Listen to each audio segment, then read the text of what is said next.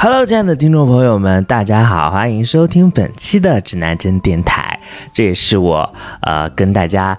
呃，分开很久的第一次录制啦，也算是我今年的，算是今年的第一次录制嘛，没呃没有关系，也记不清楚了，因为最近呢，我一直在准备各种编制的考试啊，而且是工作特别忙，所以说就很长时间没有更新。不过我们本期同样非常的精彩，啊，也是因为呃我们的实习生妹妹跟我说呢，我。嗯，今明两年呢啊，会遇到我的这个 soul mate，所以说呢，我在积极的社交当中，不社交不知道，这一社交出去啊，每次啊都会成为全场的 MVP 呀。所以说呢，我也是觉得很多小 gay 朋友们啊，会因为各种各样的原因啊，在全场没有办法脱颖而出，很难找到自己的 Mr. Right，啊，也是通过这期节目呢，给大家做一个教程，告诉大家如何在全场成为一个 MVP 呀。我参加过很多很样很多这个这样的一些活动啦，比如在去年的时候，我说过我去参加过这个处女月的这个全全的全部的一个派对，然后生日派对，然后很多跟处女座的呃小朋友们一起玩啊，然后我积极的成为队长，带领他们走向胜利，也做了非常多呃很有意思的事情。第二个呢，我也是参加过很多的这个剧本杀呀，还有说是密室逃脱啊之类的东西。把自己吓得快死了，然后呢，也是凭借自己的美貌呢，成为了全场的焦点。当然了，在直男面前和直女面前是没有任何的作用的。嗯，所以说呢，这次我分享的是我参加过的去目的地的一次活动。目的地大家应该都清。都清楚吧？我刚来北京的时候呢，也是作为一个呃 gay，觉得一定要去朝圣的地方就是目的地。我当时步入目的地的时候啊，就是一进去啊，我就很开心，然后等待别人跟我搭讪。那次好像是周三，第二杯半价还是买一赠一来着？我拿了两杯饮料啊，坐在一个呃高脚桌，呃也不是高脚桌了，一个桌子上嘛，然后也没有人来跟我搭讪。过了以后，有人拍拍我的肩膀，我满怀期待的，就是一回头，他说：“哎，你衣服掉地下。”了，然后这也是一个比较尴尬的经历了，因为一个人出门的话，其实面对很多东西的时候是会呃有一些放呃很难放得开。但随着我年龄的增长啊，最近去参加的这个呃目的地的相亲活动啊，是比较放得开的，而且最后的话是放得更开了，哎，就非常的出色，然后成为全场的 MVP 啊。然后我当时呢，也是因为太饥渴了啊，而且主要是情感上的饥渴啦，然后也加上妹妹这个呃非常迷信的一些算法了，就说你今年积极的出去社交，我呢就是身边的朋友就给我推荐了这一个在目的地的呃好像是正月十五元宵节之类的啊，不是正月十五，在年前的一个相亲的一个活动，在刚开始的时候呢，他还需要报名，有七十八的份额，还有九十八的，有什么？反正那那那套餐名称啊，也特别的可特别的可笑，他也不会说按照这个呃乱七八糟的东西给你分啊，反正你就报名去了。去了之后呢，我当时因为就是自己是一个非常遵守时间观念的人吧，就是也比一般的人要高出很多。我大概六点半的聚会吧，我大概五点半我就过去了。因为我想别让人家等啊，咱先去的时候咱占个好位子呀，占好位子才能遇到更合适的人啊，你说是不是啊？咱就早去了，早去之后呢，就嗯，主办方大家也没有想到会有人来这么早，把我自己晾在那儿一个小时，我就在那儿非常高傲的看手机。我当时啊还做了头发，就是把这个鬓角啊显得不精神的一些地方呢别到了后面，然后呢，而且呢就是穿的就是还比较高贵的样子，我穿了一个黑色的卫衣，然后把自己。修长的脖子展示出来，并且戴上了眼镜遮盖一下我这个呃眼睛这个黑眼圈的部分，然后呢就非常积极的状态来迎接这次有可能出现的 Mr. Right。过了大概一个半小时左右吧，他们才姗姗来迟。我不知道这些社交是什么样的规则了，我总觉得就是如果要按时的话，大家都按时来好吗？不要有这么没有时间意识，让别人等你。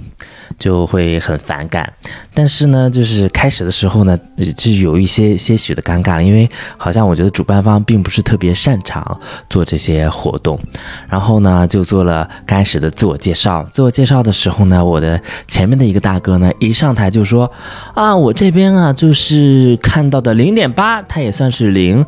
我要找啊，就找纯一。”我当时就觉得，嗯，很奇怪，你们这群傻傻逼逼的人，为什么还要在？这里拼了命的分一和零，或者是分的这么的这个详细啊，细成这个样子啊，我其实觉得这是一个比较诡异的事情，因为这个一和零吧，嗯，虽然我自己有点抵触这种这种这种角色的划分了，但是我感觉这好像是，呃，所有的。性少数呃一直在情感在进行当中一个非常必要的一个条件，大家也是被这种观念所束缚嘛，束缚另一样其实也没有关系了。然后他一直在找纯一嘛，找纯一。我想你你你演那样，你找什么纯一呢？然后跟我聊天的时候吧，也说他自己做了一个群，然后特别厉害，然后怎样邀请我加入。然后我呢是二号，我上台自我介绍的时候吧，我就真的是。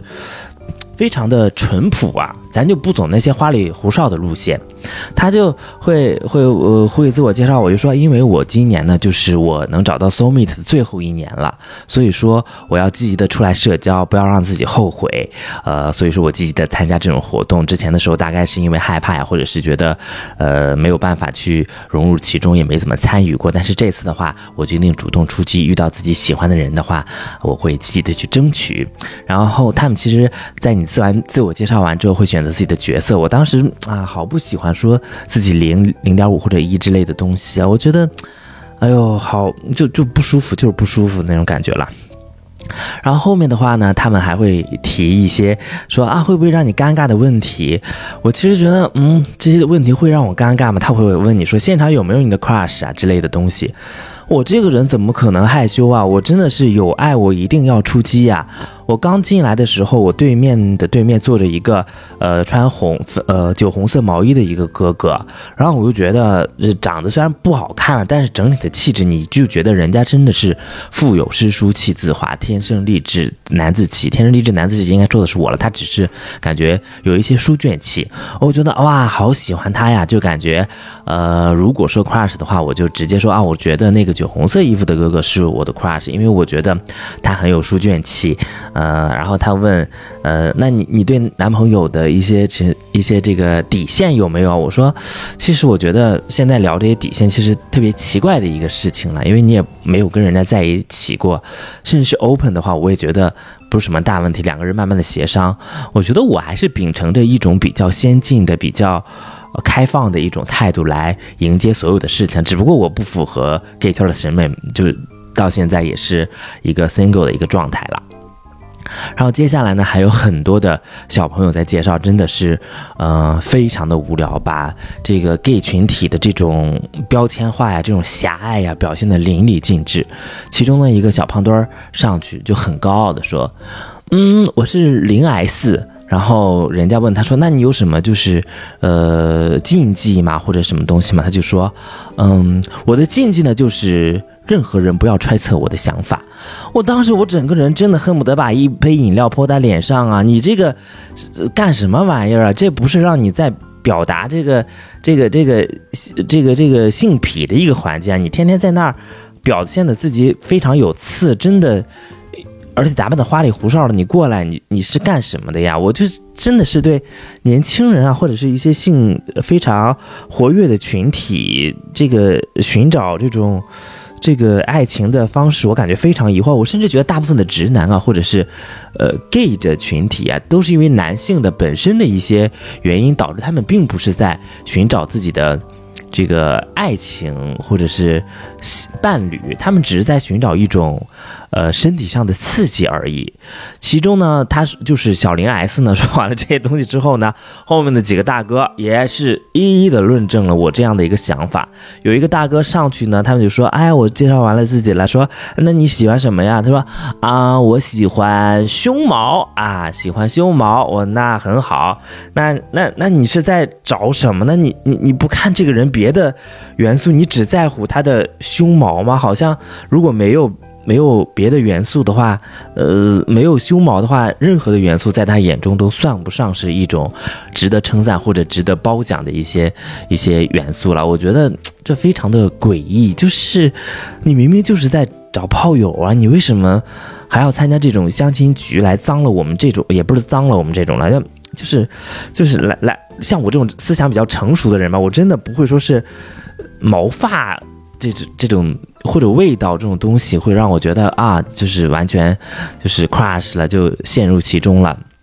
不会是这样的，我只会觉得很尴尬。后面呢还不算完，还有一个哥上去呢，然后也是借着一号的话在那儿说说啊，我这个是零点八，但是呢我这这零，最后也是因为他只找纯一，他也是零啊，基本上全是零，没有一。然后呢，另外一个大哥我觉得是找来的托了，他们大概觉得呃报名，因为我觉得 gay 群体吧，似乎好像没有一，大家大概都是会有一些。呃，这样的一些一些一些特征吧，这样的一些特征我也不知道该怎么说了，就是大家似乎都希望被爱，都有一些呃把自己当成爱的客体的那种特征，就像女性女性一样啊，都是有这种。呃呃，把自己当成客体的这些特征的，所以说呢，我我并不觉得一和零应该是一个，呃，应该是一个必要的一个条件。我甚至我之前的时候喜欢过的人，他大概也不是一或者零吧。我就是真的很喜欢这个人，我没有因为他身上的某一个毛发而对他就是顿生好感，我也没有因为他的袜子特别臭而爱上他，我我倒不会因为这个原因了。那个说完了是。胸毛和这个呃腿毛啊，接下来来了一个这个大哥，那个大哥呢就是黑皮，嗯，痞气，然后呢感觉会家暴，然后就这样，然后呢，然后呢那个他就他就说我这个人生最爱的三件事就是喝酒，这个还有摩托车，还有这个什么玩意儿来着我忘了，我觉得第三个应该是家暴吧，然后底下一群。小林丹呢，就爱他爱的如痴如醉了。我整个人都觉得，你们为什么要把他捧到这么高的一个一个一个一个一个位置呢？当然，就是我们不应该是一种互相平等的关系，然后再构建一种更加平等的关系嘛？你们天天就把自己作践到一个没有没有下限的一个地步，然后再把别人捧那么高，那你别人就会就会成为一个。掌控的人，然后他自己自以为，呃，良好，就开始就变得特别的诡异呀，这这太奇怪了。这些我我不知道男女的这个相亲到底是怎么样的啊？男男女相亲是不是也是男生在那儿说，哎，我喜喜欢胸大的，我喜欢腿长的，就靠这些外表的一些东西来在那儿给女孩子打分？好像 gay 的这些相亲也是逃不出这些比较标签的一些东西。接下来呢，就到了酒红色小哥哥这个这个环节了。酒红色小哥哥不是我非常喜欢的一个男孩子吗？我一上去的话，他说非常遗憾啊，我跟七号，我是七号啊，我跟七号啊，就是呃，只能做姐妹了。然后。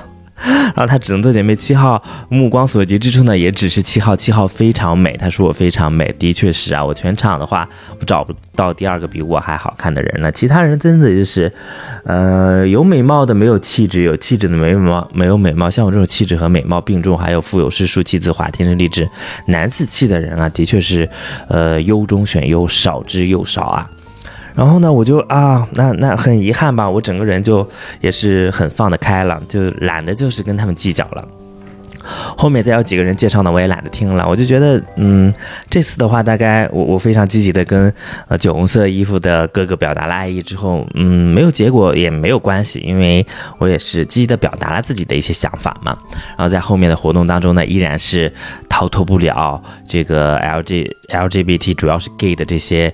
劣根性啦，就是还是拿着香蕉，然后一个人拿着香蕉，另外指挥着另外一个人蒙着眼睛去吃，呃，还有是那些用嘴接卫生纸的游戏，我真的有点觉得太老土了。就是，哎呀，就是为了搞擦边球而搞的擦边球，并没有说让我觉得大家能展开一些深度的讨论之类的东西。大概大家都非常肤浅嘛。我其实我我也没有内涵，但是。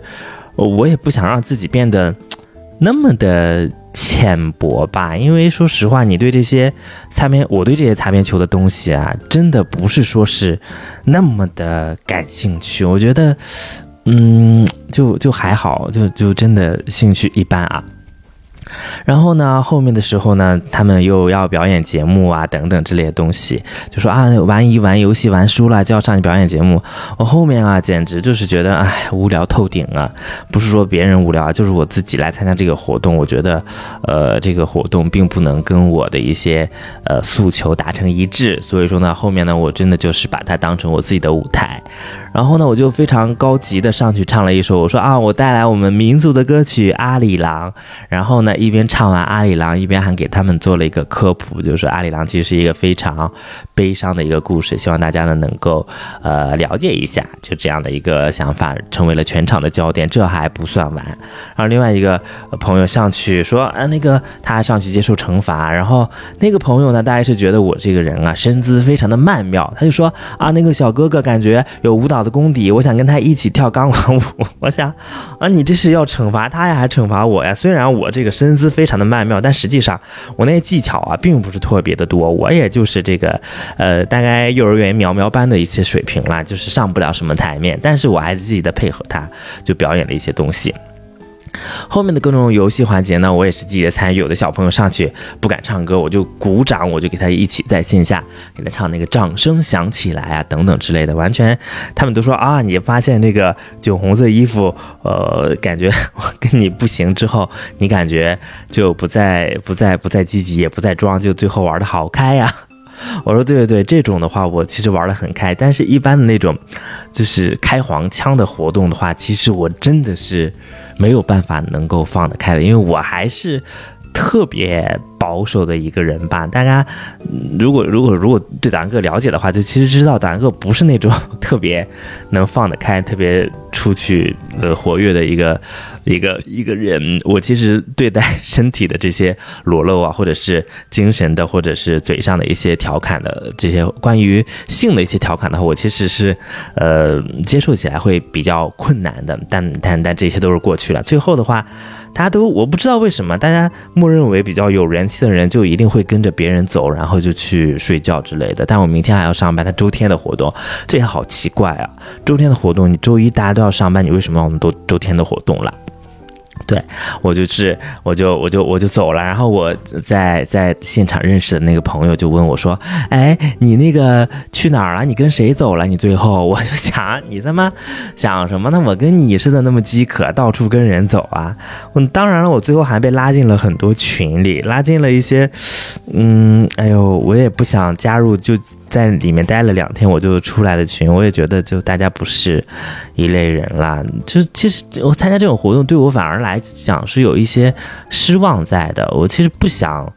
呃，通过这种方式认识只关注性的这一部分人，但是我好像没有更多的途径去认识更高层次的人，因为我本身层次也很低，也很难去遇到一些我认为的呃正常的人。所以说，这也解释了为什么我经常在职场当中会爱上直男啊等等，因为嗯。他们在生活中给我的那种印象，会让我觉得一开始会让我觉得比一开始就开始大聊呃生殖器的那些人，会让我感觉舒服很多。对，讲完了这个事情的话，呃，其实通过这个呃交友呢，我我虽然没有获得什么，但是我肯定是给全场印象最深刻的一个人，因为凭借呃记忆呀，还有说是美貌啊，都成为现场很受欢迎的一个人，呃，并且最后还获得了奖品。我跟另外一个小朋友，是我跟我那个酒红色小哥哥，我们两个人因为突出的表现，上去又跳舞什么乱七八糟的，获得了呃一个人一本来是他说啊 des 的一张酒券。下次的话，你可以去兑换鸡尾酒之类的东西，但是他他们的酒真的太难喝了。然后我就说，哎，那我们一个人一瓶可乐吧，我们就赚了一人一瓶可乐带回家了。然后其实这也是一个很好玩的经历了。我最后打车的时候，三里屯那个地方根本就没有办法打车，我就回去坐了公共公共汽车。公共汽车的话，没想到他也不会送到我家门口，走到很远，我又骑个自行车，找不到自行车，晚上。骑了好久，大概十一点半才回家，就真的，嗯，虽然没有什么收获，但是我觉得，就是人生中的各种体验啊，真的是让你就是在超越了很多奇怪的东西。我也觉得，嗯，很有意思。对，除了这次呢，因为我在之前的处女月生日活动当中的辩论呢，也是受到了我们的呃群里的一个小伙伴的一个呃青睐了。他是做电影的一个老师，然后他有的时候有一些电影的试映的话，就会说：“哎，你赶紧来给我们呃来来来玩一下。”就是当时有一个呃《困在新序里的儿子》这样的一个电影，他刚好是那场节目的主持者，他就说：“哎，我们这场的。”话话适应完之后会有一个辩论，说父母如果没有感情了，你倒是是选呃你你会选择离婚呢，还是选择为了孩子保持婚姻呢？啊，我希望你来辩论一下。然后我一听这个机会能免费看电影，我就赶紧去了呀。然后我的持方呢是正方，我们的持方呢就是啊，我们坚决不能离婚，我们要维持婚姻。我现场的说话是辩输了啊，辩输了，我并没有觉得。呃，我输的原因是因为我辩论不好，我当时辩的还非常的精彩。开始的时候我就说正方一辩，问候在场各位。然后之后呢，我也会呃说了一些非常前沿性的观点。我比如说，因为婚姻呢，比它。不是说是完全是爱情的一个结合，它更多的是两个人的相互的陪伴。虽然现在的社交发展的非常发达了，我们其实会，呃，会会觉得个体是非常重要的。但实际上，有的时候经营好婚姻啊等等的之类的东西会更重要。如果一个人天天男的天天犯天下人最喜欢犯的错，女的呢就天天见的口红就要买八支的话，那你们其实是巨婴，是不适合结婚的。对我说了一些这样的观点，大概是把现场的很多人都得罪了。最后的话，票数非常的惨败。我对方的是那些朋友啊，真的很做作，特别是那个女孩子就在那里说啊，我也没有准备，怎么着怎么着。然后他就说啊，你要好好跟孩子说的话，孩子肯定会理解的。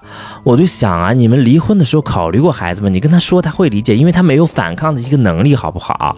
本来最后还想变一变的，但后来的话，有一个呃离婚的一一对离婚的夫妻带着小朋友来看电影，他们就支持的观点就是说啊，我们虽然离婚，但我们还是呃。跟孩子保持很好的关系，每周都会出来聚一聚、看电影之类。我觉得怎样怎样怎样的，当时我就觉得，嗯，那我大概是不能再说下去了，因为再说下去的话，小孩子会怎么想啊？我还是比较有这个大局观的。就是很多人为什么就是，哎，我发现我的这些特点啊，反而会被别人理解成为我软弱或者怎样了。但最后的时候，虽然我们是。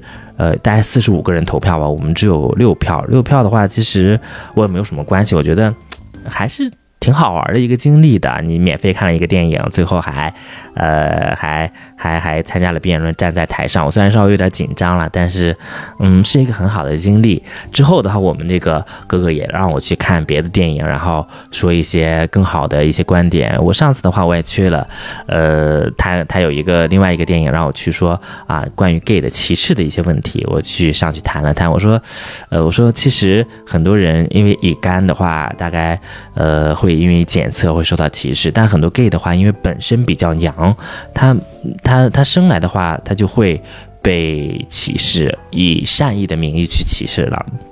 大家都会猜测他到底是不是，然后会开一些玩笑，然后一开玩笑的话，大家觉得你没有关系，但实际上我这个人对性取向非常的在意，因为我觉得很多时候我进行不下去的一个原因吧，就是因为我的性取向，我很难回家，我也没有伴侣，我工作上也就平平，就其实是还挺悲哀的一件事情的，我不想拿出来调笑，但是。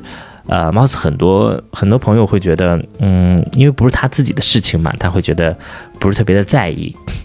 然后，嗯，这些嗯社交活动呢，都让我觉得，哎，还蛮有意思的。生活当中有更多的一些东西，呃，导致啊，我那次回到我老家之后，我突然在一个。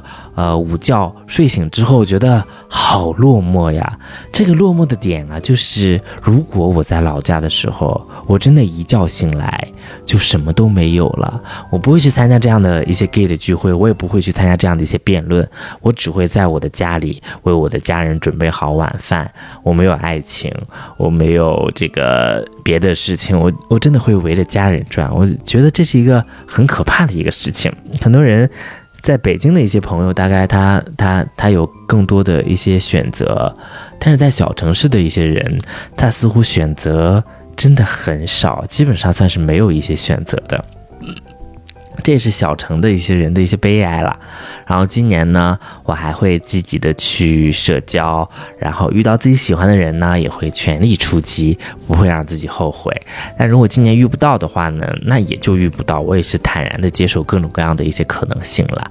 嗯，然后主要是因为很久没有跟没有更新节目，也觉得特别的不好意思。